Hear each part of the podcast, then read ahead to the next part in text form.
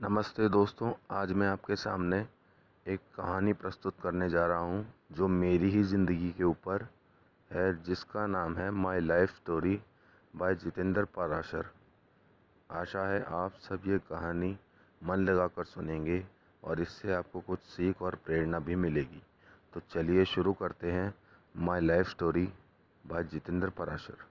मैं एक B com graduate हूँ मैंने अपनी कक्षा बीकॉम की पढ़ाई 2014 में पूरी की है। मैं अपनी लाइफ स्टोरी इस प्लेटफॉर्म के माध्यम से आप सबके सामने रखना चाहता हूँ। आशा है आप सबको पसंद आएगी। मेरा जन्म 23 अक्टूबर उन्नीस सौ तिरानवे को दिल्ली शहर में हुआ। मेरा परिवार आर्थिक रूप से बहुत ही समृद्ध परिवार था।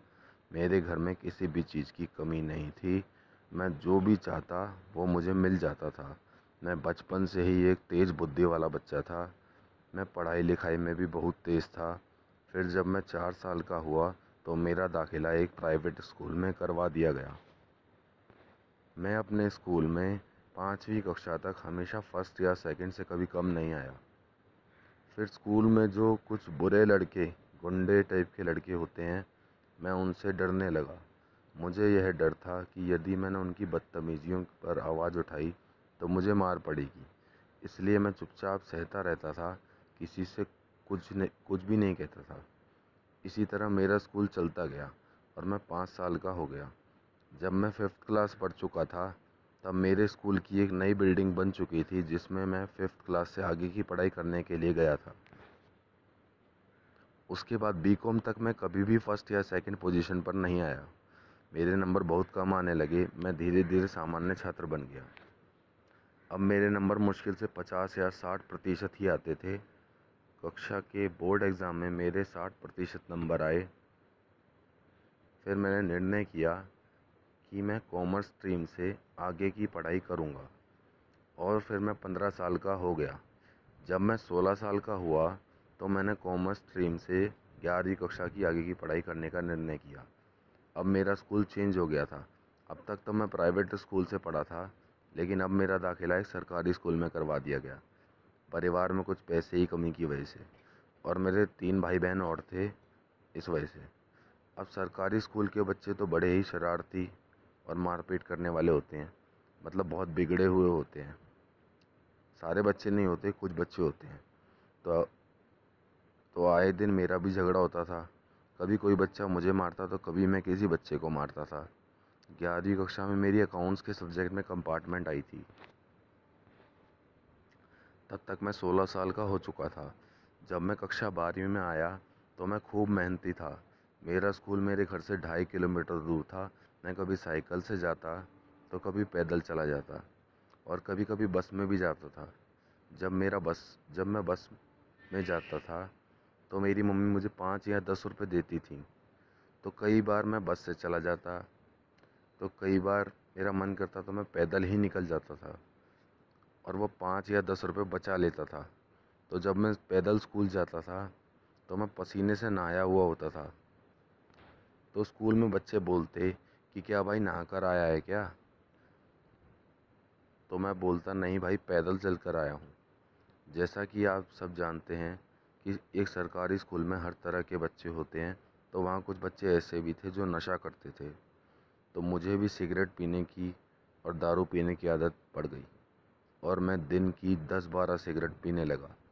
फिर तभी मुझे मेरा एक पुराना सहपाठी, मेरा एक पुराना दोस्त मिला, जो तब तक एक गुंडे के नाम से विख्यात हो चुका था, जिसका नाम था अजय उर्फ़ अज्जू।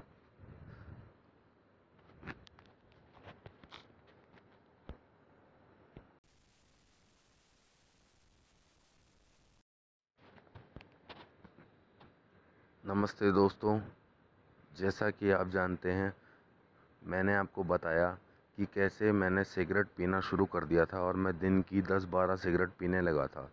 उसके बाद मुझे मेरा एक दोस्त, अजय उर्फ़ अज्जू, मिला, जो कि उस समय तक एक गुंडे के नाम से विख्यात हो चुका था।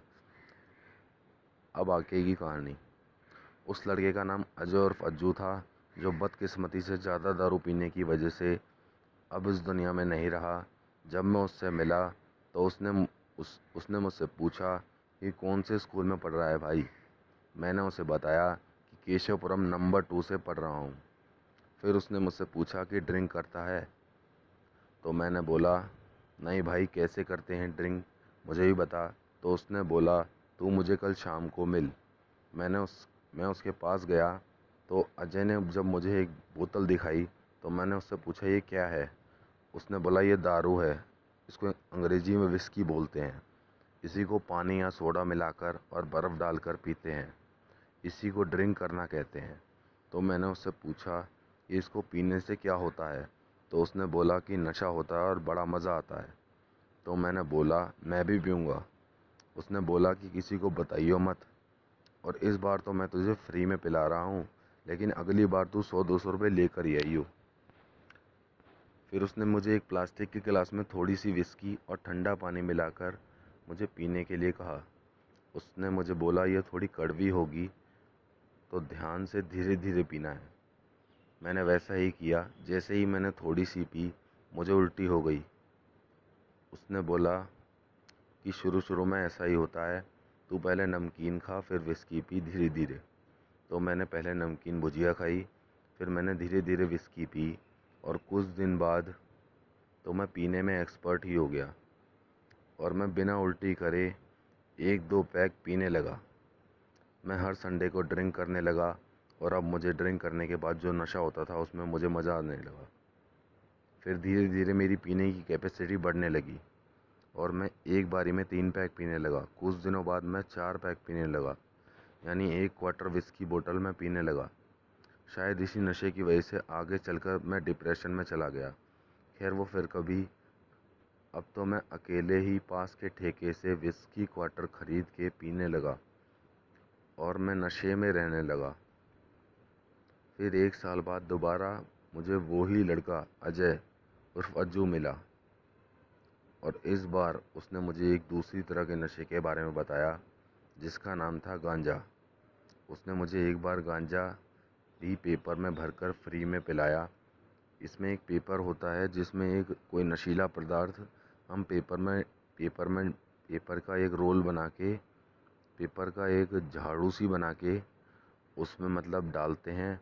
नीचे हम उसमें जो, जहाँ से हम मतलब एक सिगरेट की तरह होता है, जिसमें हम नीचे एक पेपर का, नीचे एक पेपर का कुछ बना के लगाते हैं, जिसमें से हम मतलब उसको पीते हैं। तो मैं वो पीने लगा। आगे की कहानी बाद में।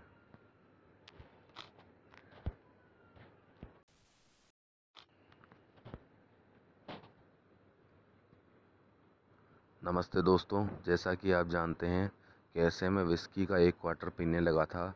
फिर मेरा वही दोस्त अजय मुझे फिर से मिला और इस बार उसने मुझे गांजे के बारे में बताया। मैं गांजा पीने लगा। दो तीन कश मारने के बाद मेरा दिमाग पूरी तरह से ख़राब हो जाता था। मैं पूरी तरह से नशे में धुत हो जाता था।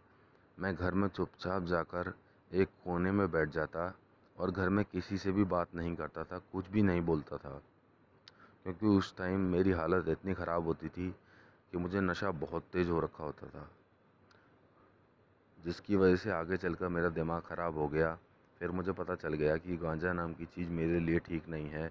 इसे पीने के बाद मुझे मतलब एक दो बार उल्टी भी हो जाती थी। जो भी मैंने खाया होता था वो सब बाहर आ जाता था तो मैंने गांजा पीना बंद कर दिया। फिर मैं बस सिगरेट और विस्की पीने लगा। लेकिन बीच बीच में कभी अजय मुझे मिल जाता तो मैं गांजा पी लिया करता था। मुझे पता चल गया था कि ये गांजा इलीगल चीज़ है। पुलिस बहुत टॉर्चर करती है उसे। अगर कोई गांजे के साथ पकड़ा जाए तो। वो दिन है और आज का दिन है। उस दिन के बाद मैंने गांजे को हाथ भी नहीं लगाया। आज मैं रोज़ एक सिगरेट और छः छः महीने या साल में एक बार विस्की पी लेता हूँ। मुझे गांजे से नफ़रत होने लगी। मैंने पूरी तरह से गांजे को छोड़ दिया। इसी बीच क्लास नाइन में मेरी गली का एक लड़का पुनीत शर्मा मेरा दोस्त बन गया। हम दोनों ने साथ में खूब मज़े, मौज मस्ती की। हम कहीं बाहर भी घूमने गए, हम एक बार लाल किला, रेड फोर्ट भी घूमने गए, उसने भी मुझे, मुझ पर खूब खर्चा किया और मैंने भी उस पर खूब खर्चा किया। वो भी मेरे साथ खुश था और मैं भी बहुत खुश था क्योंकि मुझे एक अच्छा दोस्त जो मिल गया था, वो आज भी मेरा पक्का दोस्त है। अजय ने जब मुझे बोतल दिखाई तो मैंने पूछा कि क्या है?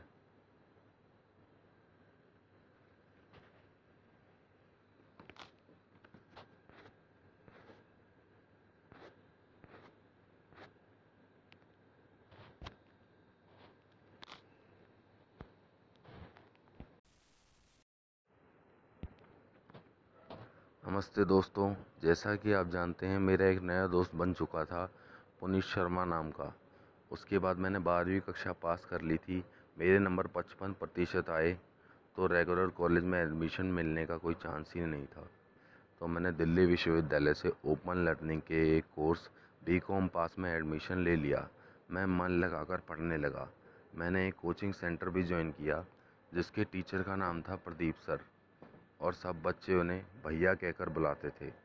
बी कॉम फ़र्स्ट ईयर के पेपर शुरू हुए तो मैंने पेपर दिए और जब रिज़ल्ट आया तो मुझे पता चला कि मैं फ़र्स्ट ईयर में पास हो गया हूँ। मेरे नंबर आए थे पच, पचास प्रतिशत। उसके बाद फिर सेकेंड ईयर की तैयारी शुरू हुई। सेकेंड ईयर के शुरू से ही मैं परेशान रहने लगा, मेरा दिमाग ख़राब रहने लगा। मुझे पता नहीं था कि मैं डिप्रेशन में जा रहा हूँ।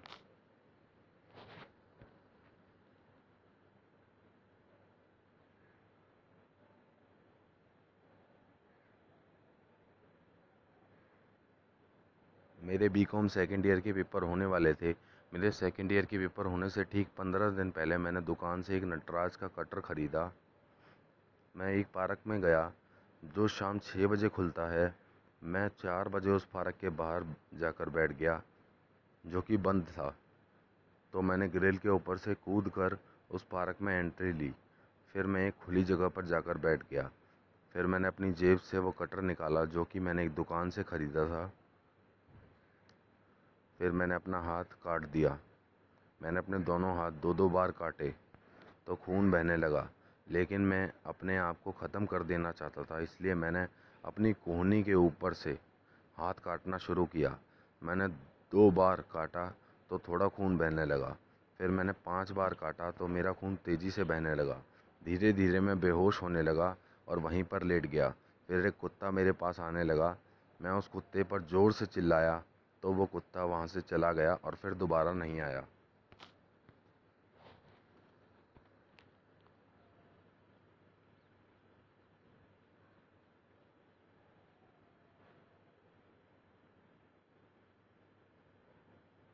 फिर मेरे शरीर का लगभग आधे से ज़्यादा खून बह गया था। चीटियाँ मेरे घाव पर काटने लगी थीं। मुझे दर्द हो रहा था तो मैं चीटियों को अपने घाव से हटाने की कोशिश करता। वो दोबारा आ जाती। फिर पार्क का गेट खुल गया छः बज चुके थे और मुझे एक आदमी ने देखा। उसने तुरंत पुलिस को फ़ोन कर दिया। मुझे चारों ओर से लगभग पचास साठ लोगों ने घेर रखा था। पंद्रह मिनट बाद वहाँ पुलिस आई। उन्होंने मुझे अपनी जीप में डाला और मुझे महावीर हॉस्पिटल में ले गए, जो कि बुद्ध विहार से पहले स्थित है। मेरी मम्मी पापा को फ़ोन करके बुलाया गया। मेरे पापा ने आकर मुझे देखा तो मुझसे पूछने लगे, बेटा, ऐसा क्यों किया तूने? मैंने रोते हुए कहा, पापा जी, मैं जीना नहीं चाहता।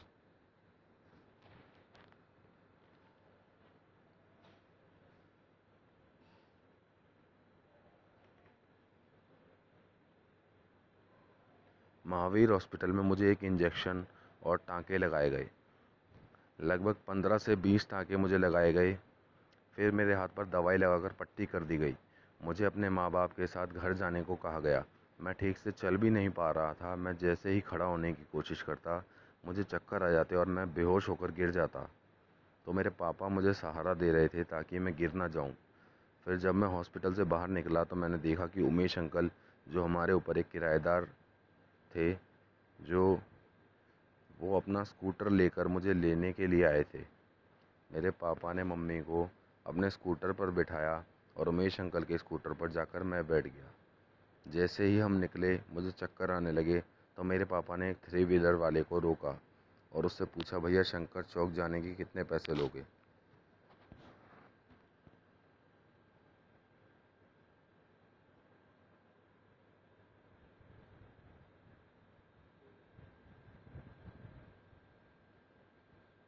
तो मेरे पापा को तब गुस्सा आ गई जब उसने बोला, तीन सौ रुपये मेरे पापा ने बोला भाई, पाँच किलोमीटर के तू तीन सौ रुपये कैसे ले सकता है? तो मेरे पापा ने उसको एक थप्पड़ मार दिया, क्योंकि मेरे पापा उस टाइम बहुत गुस्से में थे मेरी वजह से, और उसे जाने के लिए कहा। फिर मेरे पापा ने एक वैन रोकी, और मुझे हमारे फैमिली डॉक्टर घर के पास ले गए। वैन वाले ने हमसे सौ रुपये ही लिए थे। डॉक्टर गर्ग ने बोला, मैं इस पट, मैं इसकी पट्टी खोल कर देखना चाहता हूँ। मेरे पापा ने बोली, देख लो जी। देखने के बाद डॉक्टर ने उस पर दवाई लगा दी और फिर से पट्टी कर दी। फिर मुझे बोला गया कि आप घर जा सकते हैं। फिर मैं अपने मम्मी पापा के साथ घर आ गया।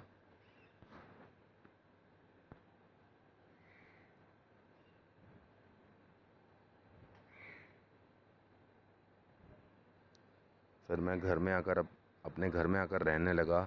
मैं रात बारह बजे टॉयलेट करने के लिए गया तो मैंने गेट पर कुंडी नहीं लगाई थी। मैं बिना कुंडी लगाए ही टॉयलेट कर रहा था। तभी मुझे चक्कर आने लगे और मैं बेहोश हो गया और वहीं बाहर गिर पड़ा। मेरे पापा ने देखा तो मुझे अपनी गोदी में उठाकर लाए और बेड पर लिटा दिया। मुझे रोज़ एक गिलास जूस पीने के लिए बोला गया था, जिससे मेरा खून जल्दी से बढ़े तो मैं रोज़ जूस पीने लगा और धीरे धीरे मुझे चक्कर आने बंद हो गए। मेरे शरीर में खून बढ़ने लगा। जैसा कि मुझे पता था कि बारह दिन बाद मेरे सेकेंड ईयर के पेपर शुरू होने वाले थे, मैं दिन रात पढ़ने लगा मैंने खूब मेहनत की और बी कॉम सेकेंड ईयर के पेपर ख़त्म हो गए। मुझे पता चला कि मेरे पेपर अच्छे नहीं गए हैं। मैं फ़ेल भी हो सकता था, लेकिन जब रिज़ल्ट आया तो मुझे पता चला कि मेरी एक सब्जेक्ट में कंपार्टमेंट आई है। बिज़नेस स्टडीज़ में मेरी कंपार्टमेंट आई थी।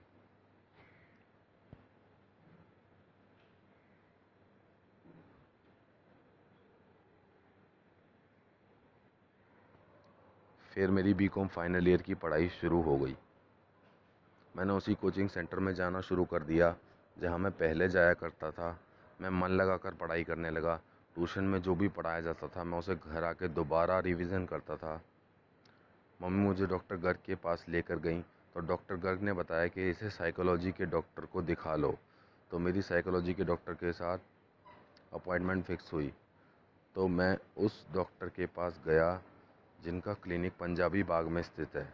उन्होंने मुझसे बात की और पूछा कि आप तो इतने स्मार्ट और हैंडसम हो, आपने ऐसा क्यों किया बेटा? आपने अपने हाथ को कटर से क्यों काटा? तो मैंने बोला, डॉक्टर साहब, मैं अपनी ज़िंदगी से परेशान हो गया था, मैं मरना चाहता था, इसलिए मैंने ये सब किया। इसी बीच मैंने दिल्ली पुलिस का एक फॉर्म भर दिया, जो कि सब इंस्पेक्टर की पोस्ट के लिए था।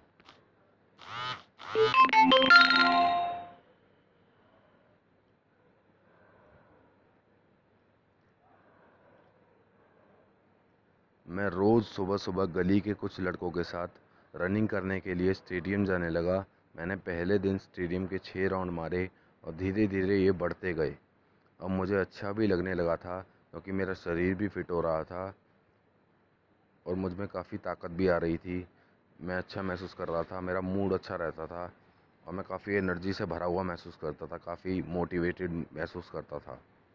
तो एक दिन मैं स्टेडियम में राउंड लगा के घर आया और मैंने ब्रेकफास्ट किया और एक घंटे बाद मैं ट्यूशन के लिए निकल गया। जब मैं ट्यूशन पहुँचा तो आगे वाली एक सीट खाली थी। मैं वहाँ जाकर बैठ गया। मेरे दोनों तरफ़ मेरी ही क्लास की दो सुंदर सी लड़कियाँ बैठी हुई थी। जो लड़की मेरे लेफ़्ट लेफ़्ट साइड में बैठी थी। उसने स्लीपर पहने हुए थे। उसने ट्यूशन के बीच में ही अपने स्लीपर उतारे और मेरे पैर पर अपना पैर रगड़ने लगी। मैं थोड़ा साइड हो गया। थोड़ी देर बाद वो लड़की फिर से मेरे पैर पर अपना पैर रगड़ने लगी। मुझे गुदगुदी हो रही थी और मेरे शरीर में उत्तेजना की एक लहर दौड़ गई थी। अब मुझे मज़ा आने लगा था।